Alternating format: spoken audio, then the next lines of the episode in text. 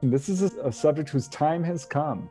We're all coming down here to Earth, I think, for specific reasons to learn things we cannot learn on the astral planes. And we're here to learn very tough lessons. We don't quite realize that we're immortal. Uh, we didn't start here, we're not ending here. We're, and people talk about astral projection, uh, which is awesome. I love it. I've had a lot of experiences with it, but it's kind of a misnomer. The truth is, we're projecting down physically, uh, and our true home is the other side. Uh, so this is part of spiritual awakening: is waking up to the fact that we are immortal beings. That's what we're, I think, really struggling to wake up to is and to connect back to source. And the ETs are doing their best to help us along with this. Uh, I was told, a contactee was told by the ETs, "Oh yeah, we've been manipulating your DNA for millennia. We mm. and we're seeing this whole hybrid baby phenomenon now. They are basically upgrading us bit by bit. It's very very special to be human. We're down here in a very low physical plane, and uh, it's uh, really important that we leave fear behind and move towards a place of love and spirituality." And that's going to change the world.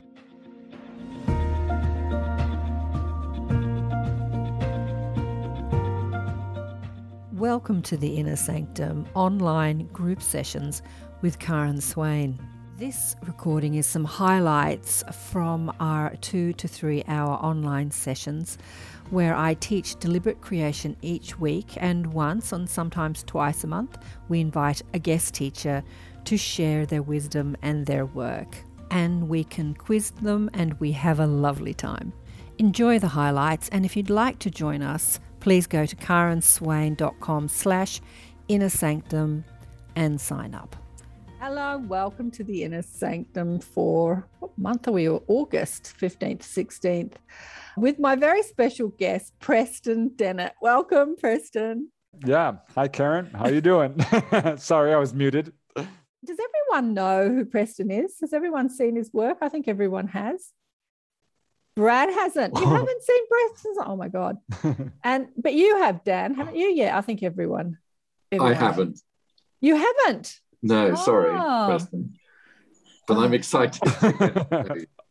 All right. Well, I'll read Preston's bio, a little bit of your bio. So, Preston Dennett is a UFO paranormal researcher and the author of 27 or 28 books now, Preston? It's 28, pushing 29. so you've got another book on the go. Oh, yeah, always. What one have you got ha- happening now? Uh, well, there's 28 now. Um, working on number 29 about a lady who's having fully conscious contact.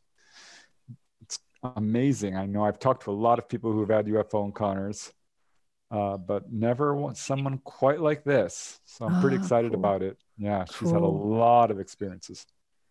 And hundreds of articles and 38 fiction stories published, probably got more than that now as well.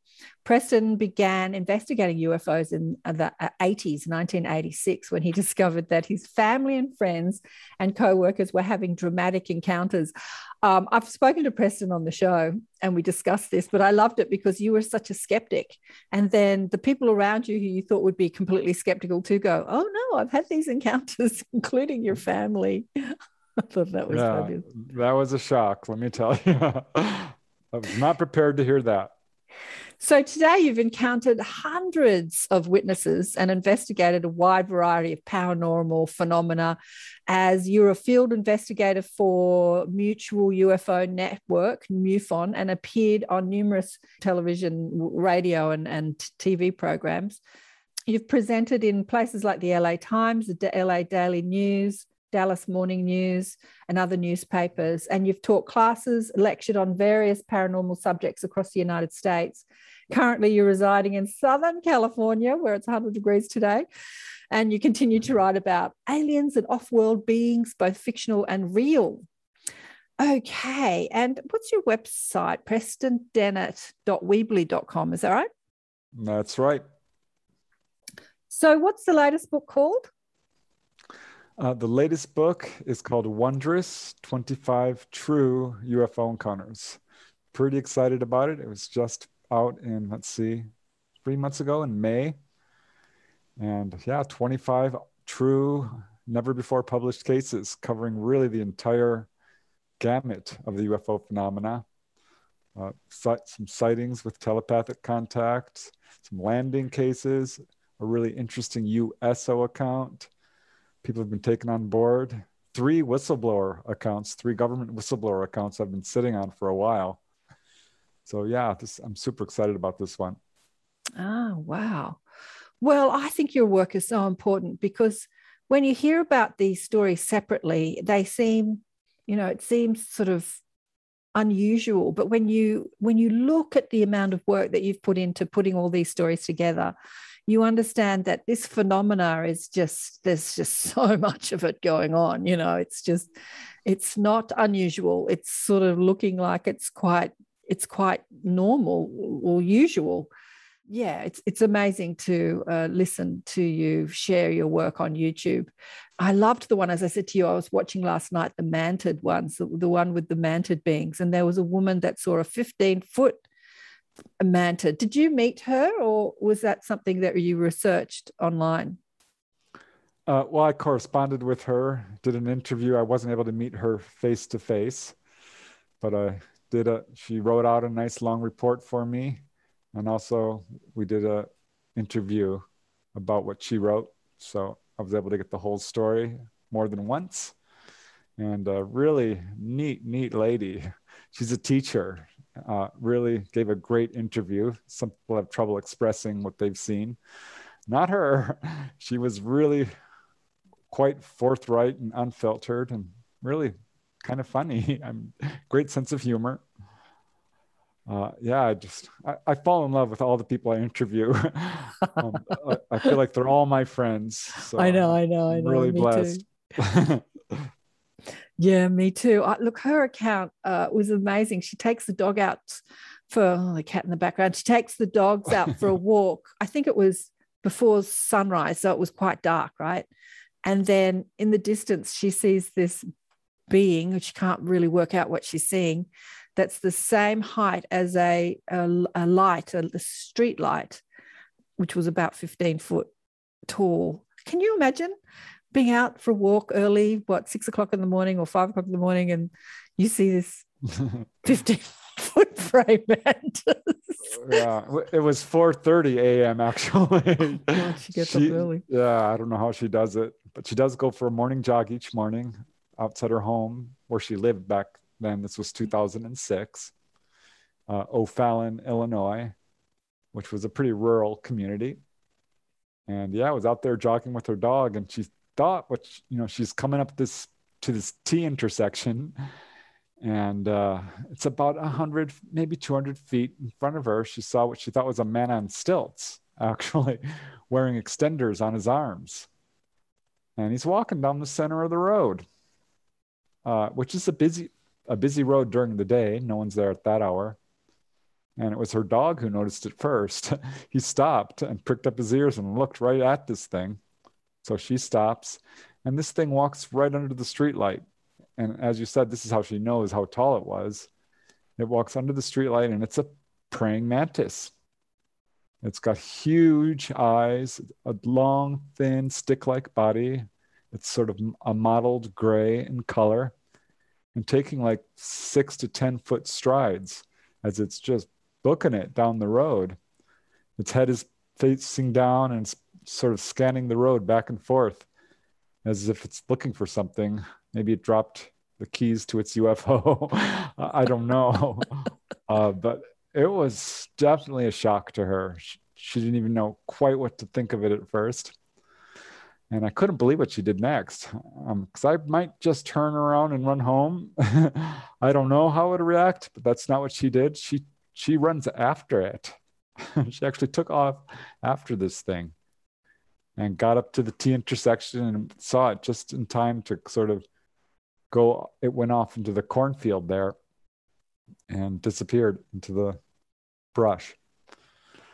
So a pretty brief encounter, but she saw it close enough. I mean, it was right under the streetlight, and her dog saw it too. So I'm, I'm like, well, why do you think it was there? Is there anything around there that would possibly attract a 15 foot tall praying mantis? And she kind of, you know, shook her head and said, "No, not that. You know, there's there's cornfields, there's a school, a high school right where she was." Uh, but she did say there is one thing, and when she told me, I'm like, "Oh, she lives about six miles away from Scott Air Force Base." and uh, that's pretty close. And Scott Air Force Base, well, that rang a bell in my head immediately because I knew that Scott Air Force Base had been involved in a pretty significant encounter just a few years earlier. In the year 2000, there was a giant triangular shaped craft that basically skirted Scott Air Force Base. Numerous police officers from various counties in this area saw it, a lot of witnesses. So this area def- definitely seems to have some activity to it. Uh, and there's a lot of UFOs attracted to Air Force bases anyway. So I don't know if there's a connection there or not. And another thing that sort of rang alarm bells in my head was when she mentioned the date of the encounter, which was you know late 2006 that was exactly around the same time as another very famous encounter, which was not far away from where she lived. And you may have heard of it. It was the Chicago O'Hare Airport encounter, where a UFO hovered right over one of the control towers there and was seen by pilots and baggage handlers and people in the radar tower and um, people uh, on visiting the airport uh, it's a very famous encounter here in the US. So I, I don't know. It's a very strange case to say the least. Well, you, you go on to say that it wasn't her only incident, that even as a child, she'd had some uh, encounters. It's, it's not like these things are random one off things. Usually, if someone has had a physical encounter with an um, off world being, star nation person, or an extraterrestrial alien, or whatever you want to call them, uh, it's not their first rodeo show, so to speak. It's not their first time. They've usually had some. Uh, have you met anybody that's had just the one incident, or is there always a backstory involved or a follow up? Oh no, no. I would say there's a good thirty percent of people who have had a one off. Absolutely, really? it does happen, but and I was, as she was talking, she was giving me the impression that this was a singular experience for her uh, because it completely blew her mind. She couldn't believe it. She told only her family. She's like, What am I supposed to do with this? Uh, the only reason she actually contacted me was because she couldn't find another account like hers, but finally did find one in one of my books. I had interviewed a Navy medic who had encountered two 15 foot tall praying mantis ETs. Wow. Uh, yeah, he was actually taken from a Navy ship out in the, let's see, the Atlantic, the near the Bermuda Triangle, actually, just outside of it. Uh, so th- that's why she contacted me because uh, she had never heard anyone else describe anything like this. And as I questioned her, because uh, yeah, I tend to think when someone has a close encounter, often there's a pattern. And so I mm-hmm. questioned her about her childhood, because this is when it often starts for people who have close encounters, face to face in particular, or onboard experiences. And she paused for a second and was like, Well, yeah, actually, yes. Uh, and began to describe how, as a very young girl, age uh, four, five, six, she had repeated encounters with short figures coming into her bedroom in the wee hours of the morning. And uh, she would scream, call out her, for her parents, who would come running in and search the room. And of course, they never saw anything. Happened so many times, her parents forbade her from waking them up anymore, which kind of breaks my heart. Yeah. Because here we have i mean this i hear this all the time little kids are on their own because their parents don't believe them so yeah. this is a good lesson for any parents out there whose kids are saying something's coming into my room at night uh, and she once woke up and she wasn't in her room. She was actually in another place, presumably a craft, because the description she gave was the one I hear pretty much universally. Uh, she described being in a small room, was very brightly lit with no discernible light source. And she saw small figures around her. She couldn't see their faces. She had like a, a sheet over her uh, at some point, and uh, she heard or she felt like they were uh, going to do an operation on her to fix her in some way, uh, which was peculiar because she didn't have any health problems. Uh, but this is something they absolutely do. They that's one of their main agendas is to heal people. This subject gets a lot of, and there's a lot of fear surrounding it, and it's not always warranted, because uh, what happens when people are taken on board is actually not, not necessarily bad. It can be very scary. And she did, in fact, have anxiety after this, following these childhood uh, visitations. Uh, but generally speaking, I mean, a lot of good things do happen, which we can definitely get into. But uh, that's how it began for her. And she ended up having further experiences, which really surprised me. I mean, one which kind of just, I was like, wow, it's very unusual people do see ETs in public places, but it's not super common. And she described an experience which was, I don't want to say unique, but I certainly haven't heard a lot like it. She was uh, actually in the passenger seat of a vehicle. She was a high school student and was just driving along. There was someone, a small child sitting behind her. This is during the day. And she hears the child sitting behind her gasp loudly. and uh, that caught her attention so she turned and looked outside to see you know what the child was looking at and this car had just pulled up alongside them. And there was a figure in the front seat driving and it wasn't human. She felt that this figure was not a normal human being by any means. Uh, and it turned and looked at her and she got a real good look at it. It had a big oversized egg-shaped head with no hair except for a few spriggles on top, she said. Very pale, mottled white skin. I mean, just deathly pale. And uh, really, what struck her was the eyes. Uh, these were very large, completely black eyes with no irises, no whites in their eyes, just completely black. And that scared her so bad, she immediately looked away and uh, refused to look back. So I am not sure what to make of that account. Uh, I haven't heard a lot of cases quite like that. She thought perhaps it might have been a spiritual, uh, malevolent spirit, perhaps. I'm not so sure, but she did later ha- encounter what appears to be the same type of being, and of all places, a Sam's Club department store. Uh, so I don't know. I people do see ETs in public places, and other people don't seem to be able to see them. Well, all I can think of is, um, and I've talked about this many times. You know, Garnet Garnet Schulhauser, who has taken by his spirit guide uh, uh, in his astral body and carouses the cosmos and speaks to all manner of life uh, both mystical, you, you, know, and extraterrestrial off-world beings and spirits and all manner of consciousness, has said that he met a being that, um, and he said that there are many on Earth that are here, um, and they look completely human, except that they have a holographic um, technology that makes them appear human, but they actually don't look human.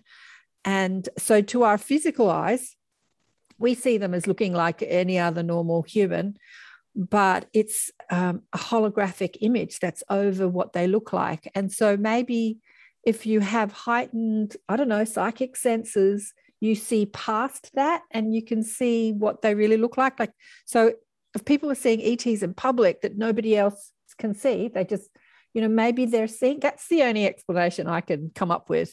What does everybody else think about that? I think I think this happens quite a bit more than people realize because uh, I did a research study onto this and I found cases where people have seen ETs in casinos, uh, at bus stops, in a convenience store, at schoolyards. Uh, I mean, gas station. There was a couple of those, quite a few. I was really quite shocked to, to see how many I found. And uh, yeah, they do have the ability to sort of put, like you said, an overlay or a screen memory is often a term that's used, uh, and make themselves appear human. And yeah. I've been, I've been UFO conventions sometimes. And, you know, I have a table with my books. People will come up to it, and I'm like, "Wow, this guy looks really unusual." I, I, remember one time specifically where I was had just uh, had a table up in Ventura here in California, and my sister-in-law, who is an artist and has worked very closely with me, she was there. And this gentleman walked up who was just very gentle, very kind, and had very piercing eyes. They have a way of looking at you that kind of looks right through you. Uh, and this is something almost universally people who have encounters with ETs are struck by is the eyes. Yep.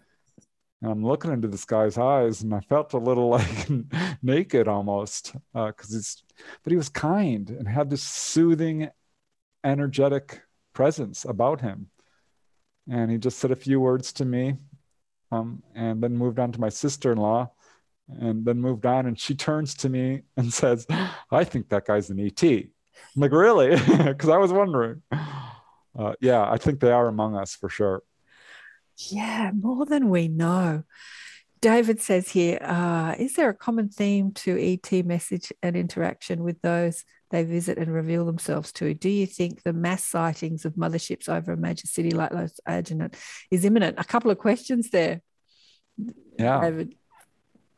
Yeah, there absolutely are uh, commonalities when people speak to ETs. Uh, probably the most common message that people get is don't be afraid. we won't hurt you. That is the first thing, particularly Greys, but really all the ETs will tell a person. And that's very encouraging to me because uh, that shows that they are not here to hurt you. They're saying it. They're not trying to scare you. Because we here on Earth, in particular, have a very strong fear response to anyone who looks different. Mm this is something that's sort of fostered in our fear-based media. It's really quite unfortunate that because there's no need for it. We're all very much connected. We're all one, truly. And uh, that would be the most common message people get. But if you don't have a strong, you know, when you're taken on board and you're physically examined, a lot of people have a very strong fear response. And what the ETs will do is they will render you unconscious, basically because you're in a complete panic. Mm. And uh, they don't want to leave trauma, so they will leave people with basically missing time or amnesia of the event. Uh, but trauma has a tendency to bleed through to our conscious minds anyway. So people are left with missing time and these kind of scary images of encountering uh, beings that do not look human. And this leaves them with anxiety often. So this is what's led to a lot of fear surrounding this subject. But I have to tell you, when people don't have a strong fear response, or when they move past that initially due to repeated encounters, uh, it's amazing what happens. They aren't rendered unconscious.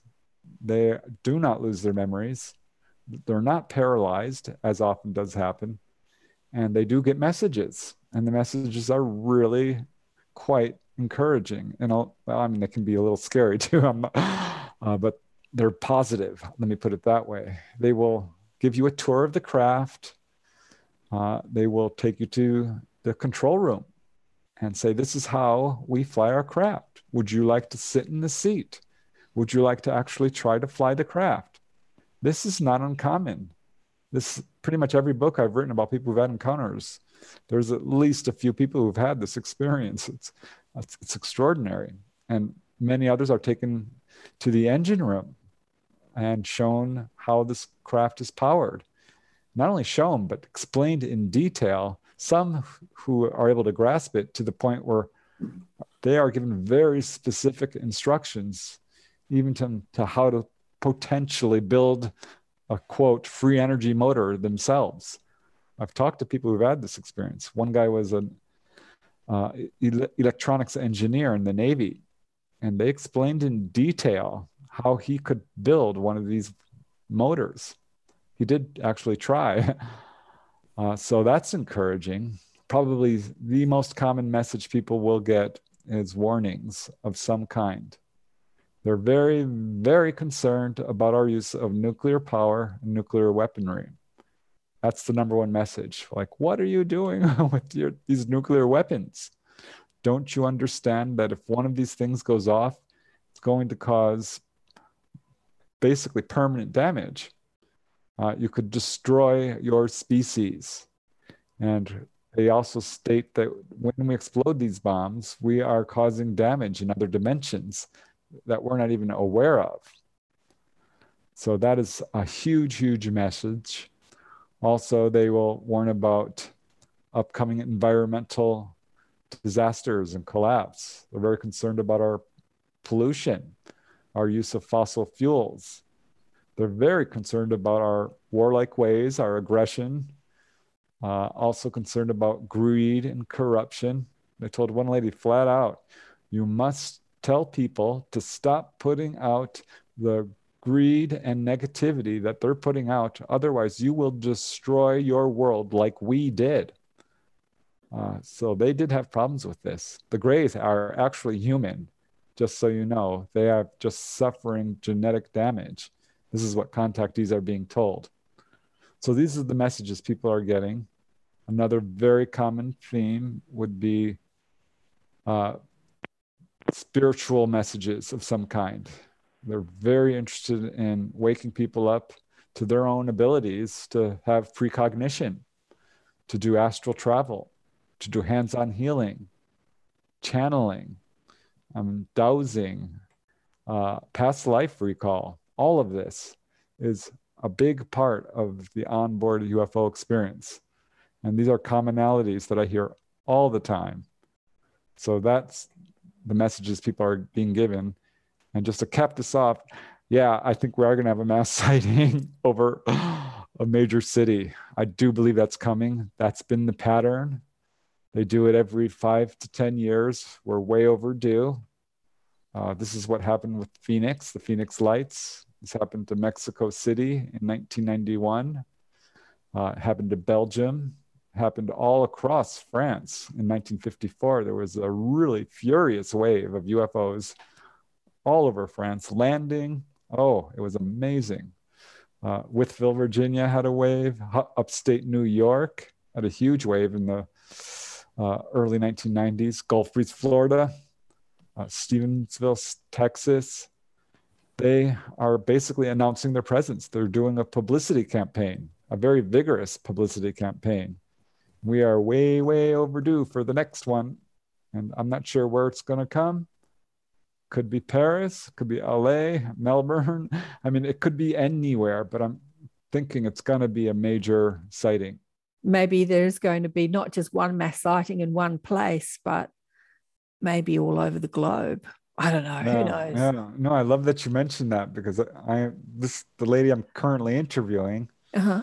Uh, she's from Florida. She's had fully conscious encounters since age 14, has had a, I mean, hundreds of onboard experiences that she recalls in their entirety, taken to other planets. I mean, the whole deal.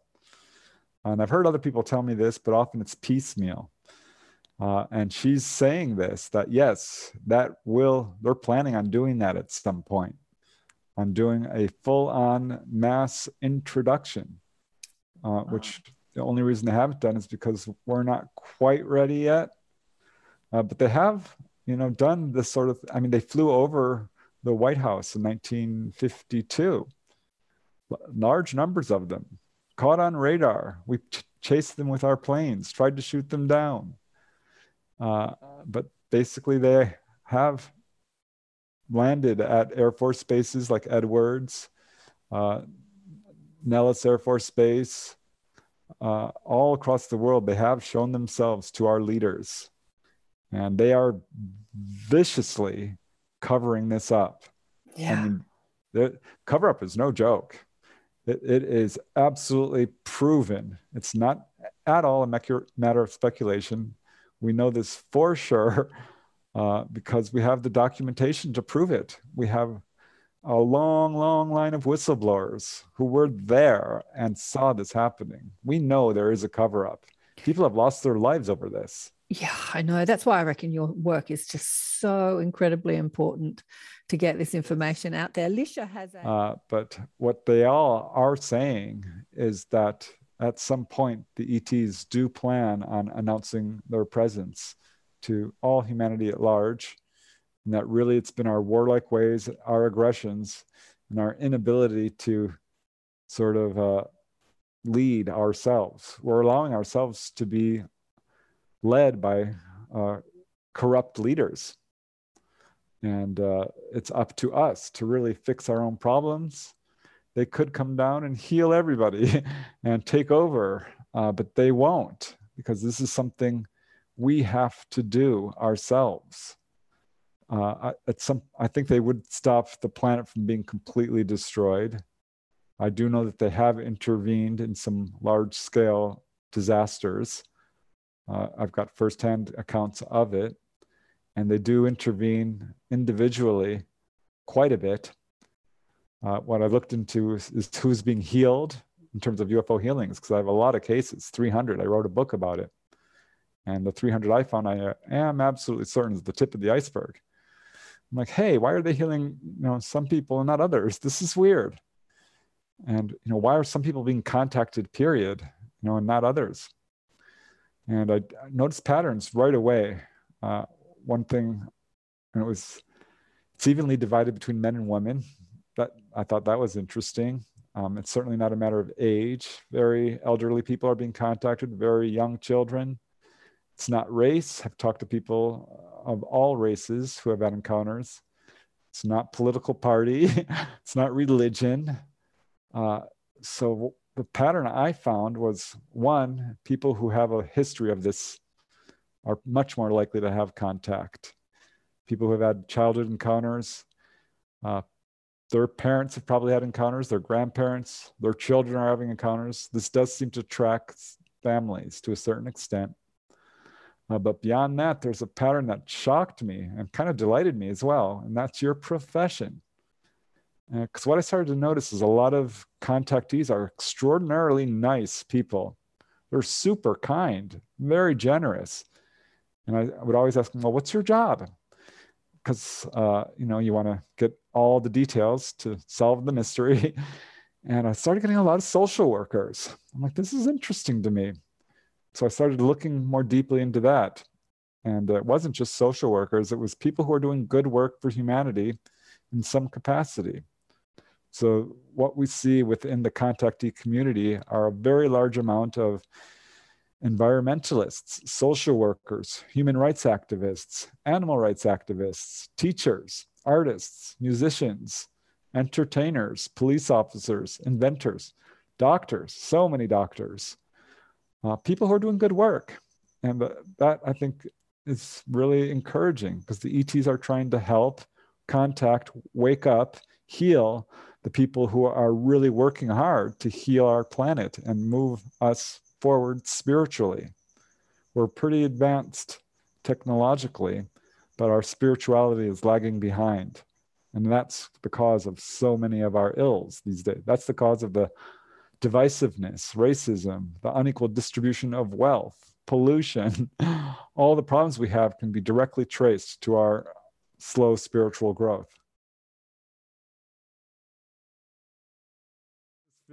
I got involved in 1986 as a complete skeptic, and uh, I, I, my belief system was utterly shattered. My worldview collapsed. it was very difficult. I was not a happy camper. I was really upset. I'm still, you know, it's 35 years later. I'm still dealing with it.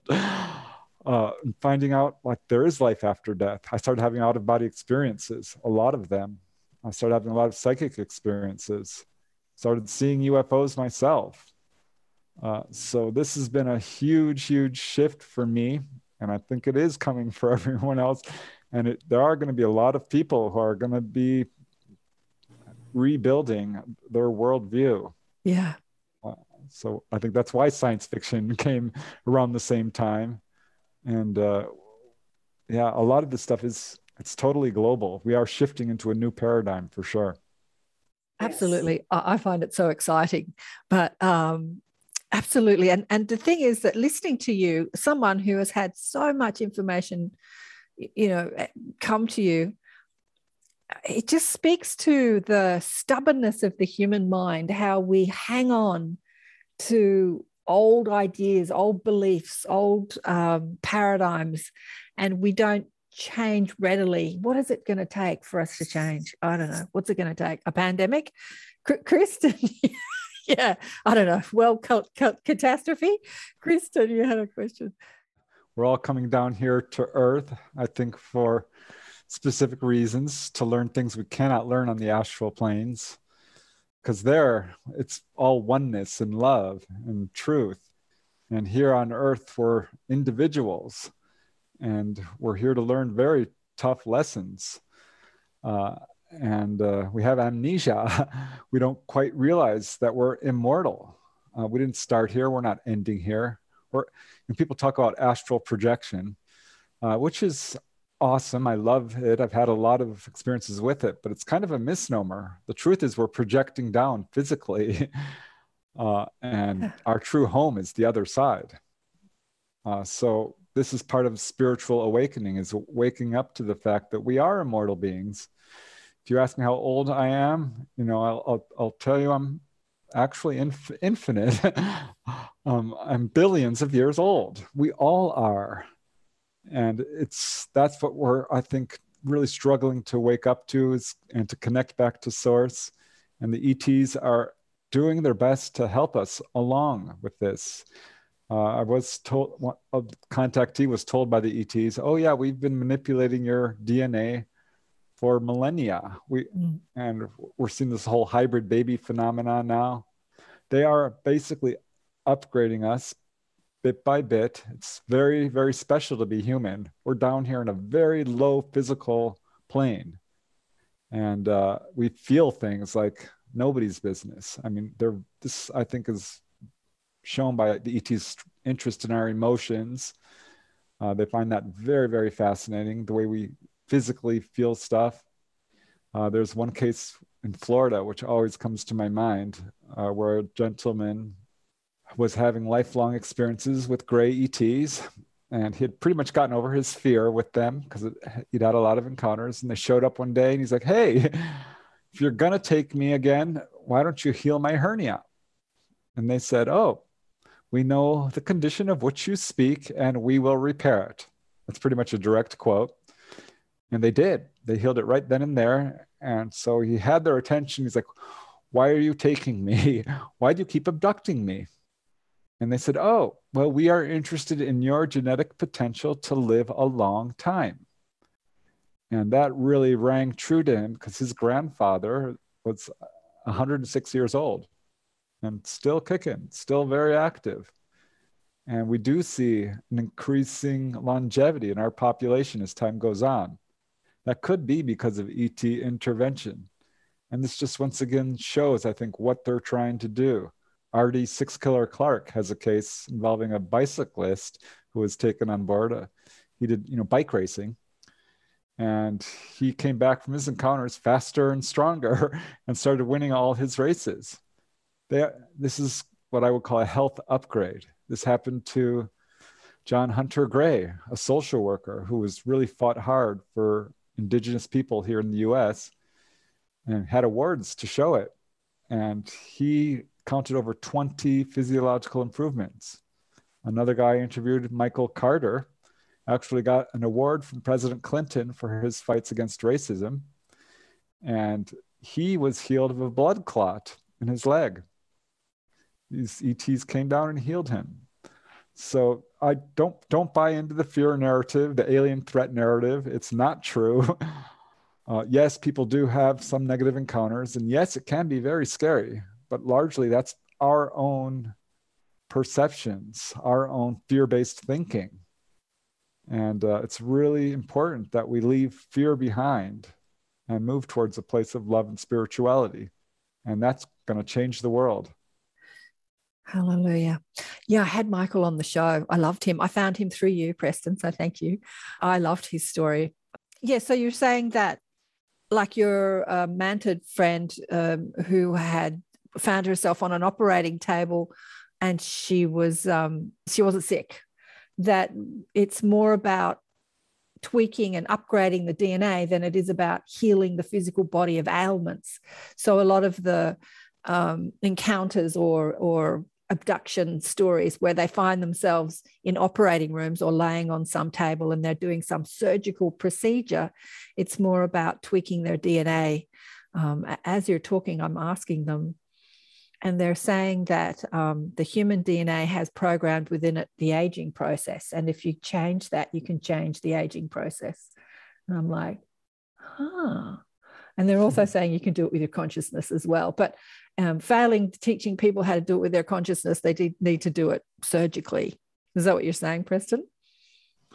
Uh, I think there's multiple methods. You know, mm. how we think, how we feel, what we eat, mm-hmm. you know, the company we surround ourselves with, all of this has an effect. Um, so I think there's multiple methods. They are definitely working with people physically, but spirituality again is one of their main agendas for sure. I do think it's up yeah. to us. Uh, the ETs really sort of want us to meet them halfway, so to speak. If you want to see a UFO, um, it's not hard to do. You just have to sort of reach out and ask. I joined a group called CSETI, headed by Stephen Greer. Uh, I'm sure you've heard of Stephen Greer. He's a very prominent researcher. And he talked about how to call down UFOs. And it was interesting because he came to LA to give a presentation.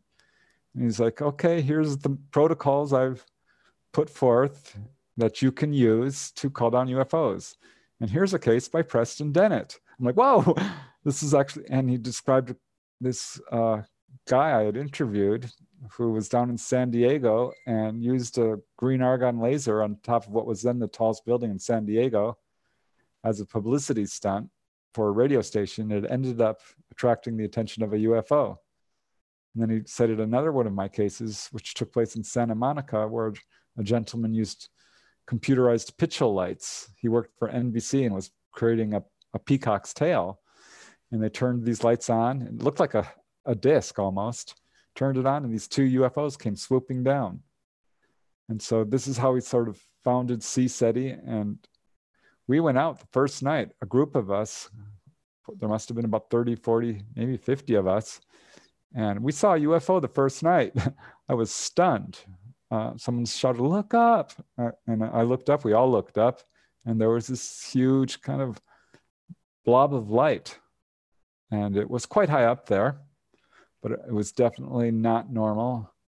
And they will, you know, they are waiting for people to reach out I've done a lot of these CE5 groups, and often it works best if you bring someone who's never had a sighting, a UFO virgin, so to speak.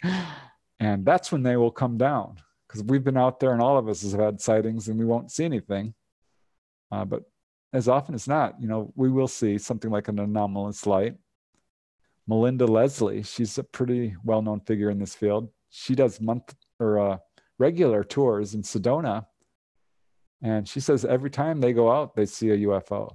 She, and this is what the ETs are doing. They're conducting a grassroots campaign, going from person to person, generally small groups, sometimes slightly larger groups, because our own governments are not forthcoming, transparent, or truthful. These ETs did go to government and asked them to disclose, and our governments would not do it. So, this is why they're taking people on board and showing them about free energy and how to not use fossil fuels. This is why they are giving warnings against nuclear proliferation because our government is not listening.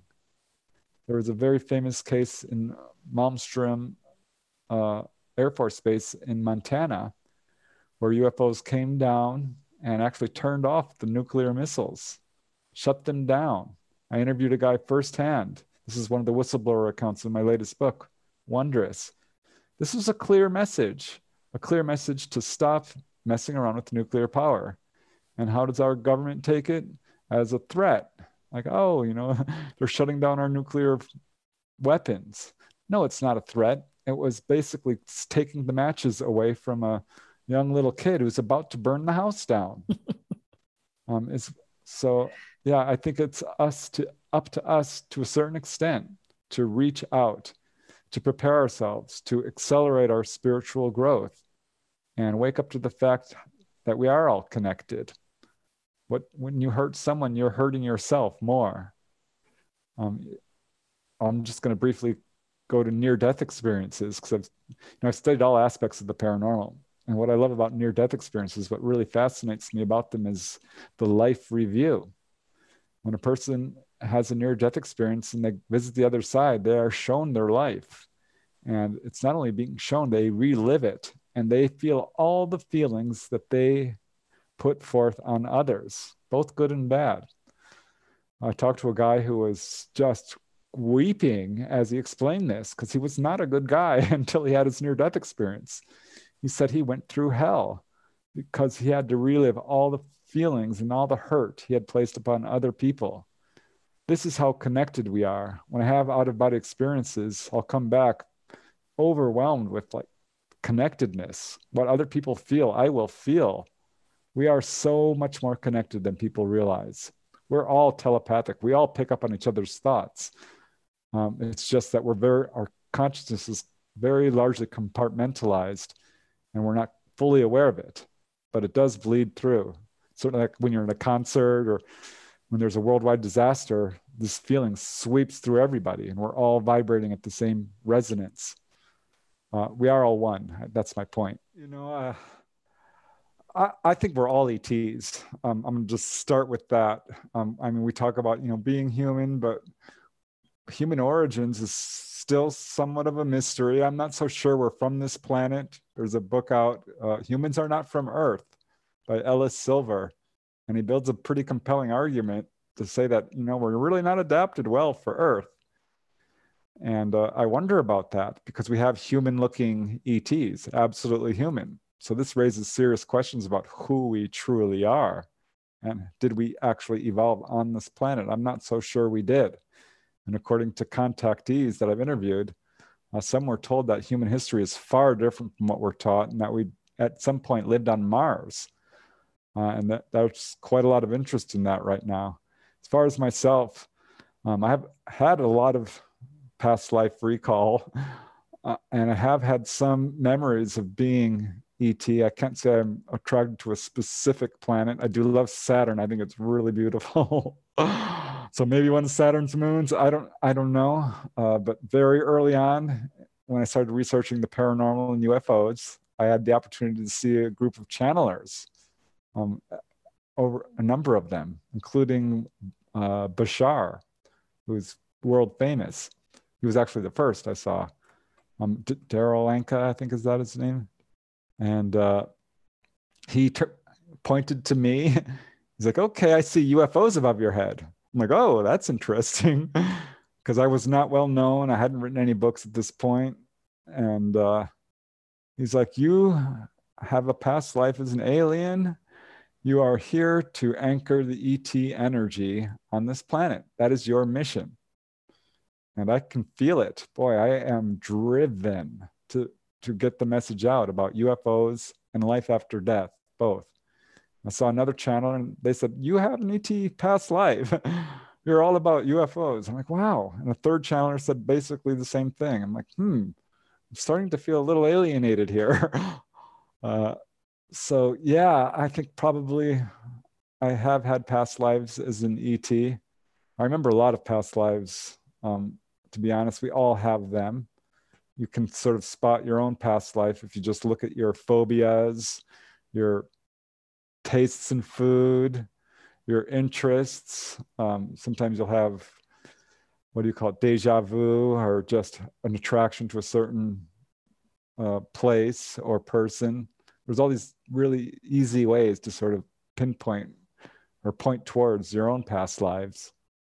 Uh, but that's something I think we all want to get or should get in touch with is who we truly are.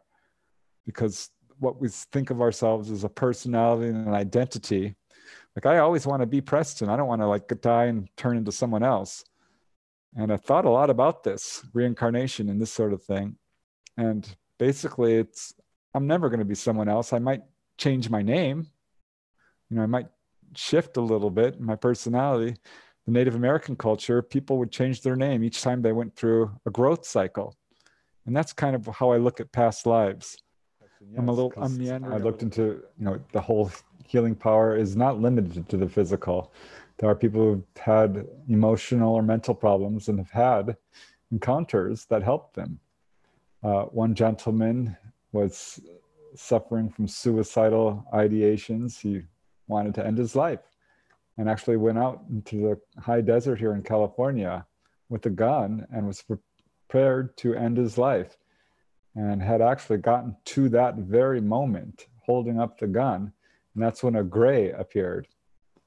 And he looked at it and put the gun down, and he had missing time.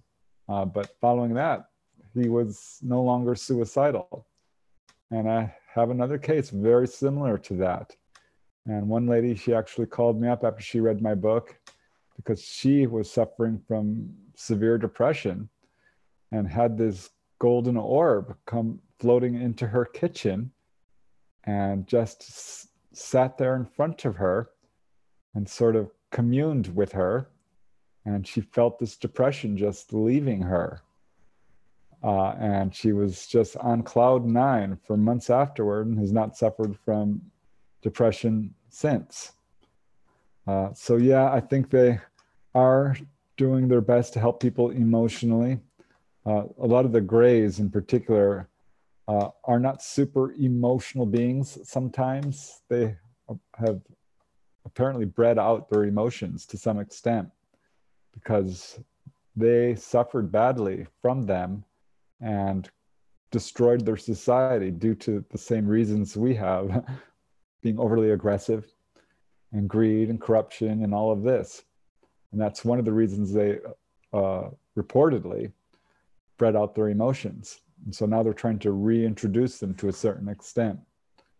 So this, I think, has caused some problems when people are being contacted by grays, and this is why there's been some real fear involved. People have been I remember Whitley Strieber was contacted, and the Gray said to him, "Why are you screaming? um, what's wrong? You know, how can we stop you from screaming?" And uh, Whitley's like, "Please let me smell you," and that helped him become grounded. And another guy, uh, he was being taken, and he wasn't happy.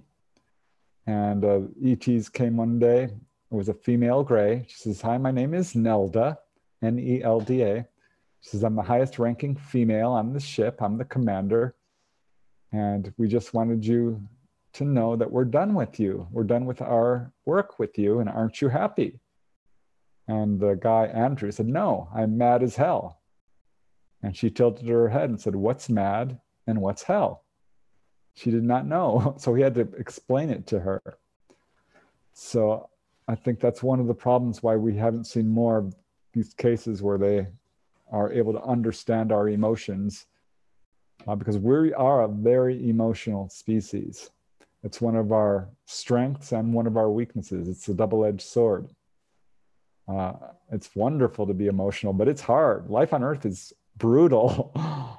uh, and uh, Robert Monroe talked about this. Robert Monroe is the out of body uh, expert. Really, he wrote three books about this and really introduced this to the Western world in a big way. And he said, people who graduate from the Earth School are highly respected throughout the universe. And I had to laugh because I'm like, this is a hard school. I hope I can graduate and get a good grade because it is not easy. And I can totally see that being true. And uh, yeah, apparently there's a long waiting list to get on Earth to sort of come down and live a physical life. And a lot of people don't do it because it's hard. Um, how do you explain pain to someone who's never ex- experienced it? How would you explain complete separation from source? How, how do you explain all these things, loss? You know, despair, depression to someone who's never experienced it. And the ETs are very connected. They are extremely telepathic. They are all one together. They cooperate together in a way that we don't hear do here on earth. So they're very deeply spiritual. And uh, I think that's one of the reasons we have so many problems here is because we're so compartmentalized and disconnected. And that's why they're working so hard to understand us and uh, our emotions. And yeah, they are healing people emotionally for sure. 30, 35 years ago, when I came into this field, uh, there was really a lot more skeptics, a lot of really vicious debunkers. Uh, I mean, you couldn't go on radio or television without someone basically attacking you. And the news report that actually got me interested in, was on November 17, 1986, and it featured a pilot sighting over Alaska. And it's really an amazing case. It's quite extensive, involved radar returns, multiple witnesses, and the news reporters giggled their way through it and joked and did not treat it at all seriously. Uh, and we're still seeing that to some extent. I remember this was actually brought up during a White House press conference, the UFO subject, and a wave of giggles swept through the press room. And I, I just kind of hurt my heart. I'm like, come on, take this seriously. Uh, now we have this recent disclosure from our own US government, which was a seven page document filled with lies, basically saying, oh, maybe, maybe, maybe UFOs are real, but there could be balloons, there could be a foreign government, there could be, you know, radar clutter. We don't know what they are. There's no evidence they're extraterrestrial. They could barely use that word. Uh, and they didn't make one single mention of people who are actually having contact, which is so many people. It's not just a few. Uh, I heard a quote very early on from J. Allen Hynek. He's the father of modern ufology, really. He was the astronomical consultant for Project Blue Book and actually left Project Blue Book because he found out it was not a true investigative body. They were basically covering up. They, any case that was good, they would bury. Any case that was obviously Venus, they would devote all their time to it. And there was a good witness who saw something valid, well, they would attack the witness. Uh, it's really unfortunate. Uh, so he said one in 40 people have had an onboard experience. And that's a lot, that's millions. And I thought to myself, that can't possibly be true because that would mean I know someone who's been on board. I was pretty sure I knew 40 people. And that's what got me to ask everyone I knew, you know, what do you think of these darn UFOs? And I found at least three or four people within my circle of family, friends, and coworkers who had had contact. And uh, I am pleased that it's being treated more seriously now than it was back then. We're not where we need to be yet. There's still a really strong ridicule factor, which is our own government's fault. World, you know, all across the world, this has been a policy to make UFO witnesses look like idiots. Hoaxes, hallucinations, misperceptions. That's what happened to you. It's like, wait a second. People are being taken on board. They're being healed of illnesses. You can't fake that. What about these alien implants? What about the landing trace cases? Uh, the governments are absolutely ignoring the very best evidence and refusing to discuss even the idea that people are being taken on board. Uh, the media is all about the mighty dollar, you know. So I think what we need to do is sort of trick them at their own game and make it worth their while. Uh, because I don't think governments are going to disclose unless it's to their benefit. And I don't think the media is going to embrace this in a serious way unless it's to their benefit. And now it is. It's getting to that point where there are enough people who've had contact that they want to learn about UFOs for real.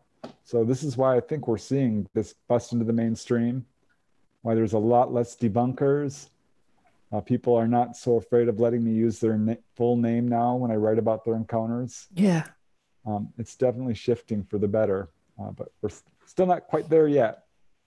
This is a very, very popular subject on the internet. It's the second most popular subject on the internet, next to sex.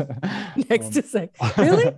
really? Yep. Is that like Google? Like, is that sort of just most, most searched item? Yeah. Most search is UFOs. Is it? Mm, yep. next to sex being the first one. That's right. Wow. Wow. Always, yeah, it's really interesting. This is a, a, subject whose time has come. Absolutely. And when I see someone, you know, you talk about uh, Ross sort of making a change, and this is what happened with George Knapp. He was a, a prominent journalist, or Jorge Martin from Mexico. He was the guy from 60 Minutes in Mexico, ah. the equivalent of that. And we've got a lot of famous people. Tom DeLonge, um, yeah, a very famous musician. We have Miley Cyrus now. And, Miley uh, Cyrus is talking about it. Yeah, a lot of prominent, famous. Uh, whenever I see a famous person coming forward, I'm like, yeah, you do it, go, go. Well, she's got a um, bit of a following. I, I want to ask you because time's getting on. I want to ask you about the cattle mutilations because it's something in oh, this documentary that they talk about right at the end. Um, because they finish the documentary and then Ross comes back on and he's in lockdown. We're all in lockdown in Australia and he's in some hotel in lockdown because he's come from overseas and they've locked him in for a few weeks. And um, and then they go on to, to talk of this couple in the outback that talk about the cows. And the person in your group, Michael, was pretty sure that all cattle mutilation is human and not ET. What's your take on it, Preston? Yeah, I looked into it deeply actually because I wrote a book called UFOs over New Mexico, which was very hard hit by the cattle mutilations, and Colorado as well. I did a book on Colorado, their second most hard hit here in the US. A lot of cattle mutilations, uh, starting, I mean, became popular or well, started to be publicized, I should say, uh, in the early 1970s. And uh, there are some accounts where UFOs are hovering over these things when they occur. Uh, but more often we see black helicopter activity. And I started to really look deeply into this and like looking, connecting with the researchers who are, you know, sort of specializing on that. Because I haven't specialized on cattle mutilations by any means. I've interviewed a few people, but uh, very few. So I basically looked into the researchers who are specially specializing in this, like Gabe Valdez was really the guy when it comes to cattle mutilations, because he was dealing with it in he was a police officer in New Mexico. And he ultimately came to the conclusion that it was government. And this is what Lawrence Fawcett and Barry Greenwood also said. And this is what a number of the really prominent abduction or uh, mutilation researchers are saying that no, it's not the ETs that are doing this. It is a government disinformation campaign to make ETs look bad. And they are basically taking these cows and the genetics, which has long strands that are identical to human. I mean, genetics from creature to creature does not vary nearly as much as you would think all our genetics are very close to the same, even in plants. Uh, the whole study of genetics is fascinating. And uh, probably they may be using this for their own nefarious genetic studies, because there's a, a, lot of uh, time and money and effort being spent by this quote secret government in genetic research and germ warfare and reverse engineering and all these things. Uh, yeah, I think it's probably mostly government. Uh, the contactee I'm currently interviewed is absolutely 100%. So don't you dare blame the ETs. I know for a fact it's not them. Um, they would never do that. Uh, so I still wonder about some of the cases where people clearly describe UFOs over, you know, when this happens. But perhaps they're investigating it. Perhaps I don't know. Yeah. there's a lot of ETs out there. It's a wide, wide universe. Not everyone is going to be our space brothers, but as near as I can tell, yeah, it's government. Yeah. And uh, yeah, as you say, if you're seeing ETs uh, ships around, they might just be watching the humans do it. Like, what are you yeah. humans doing now? You're mutilating or, these cows. Or, like, or it could be government. It could be our own government reverse engineered craft, and they're just that's fooling us.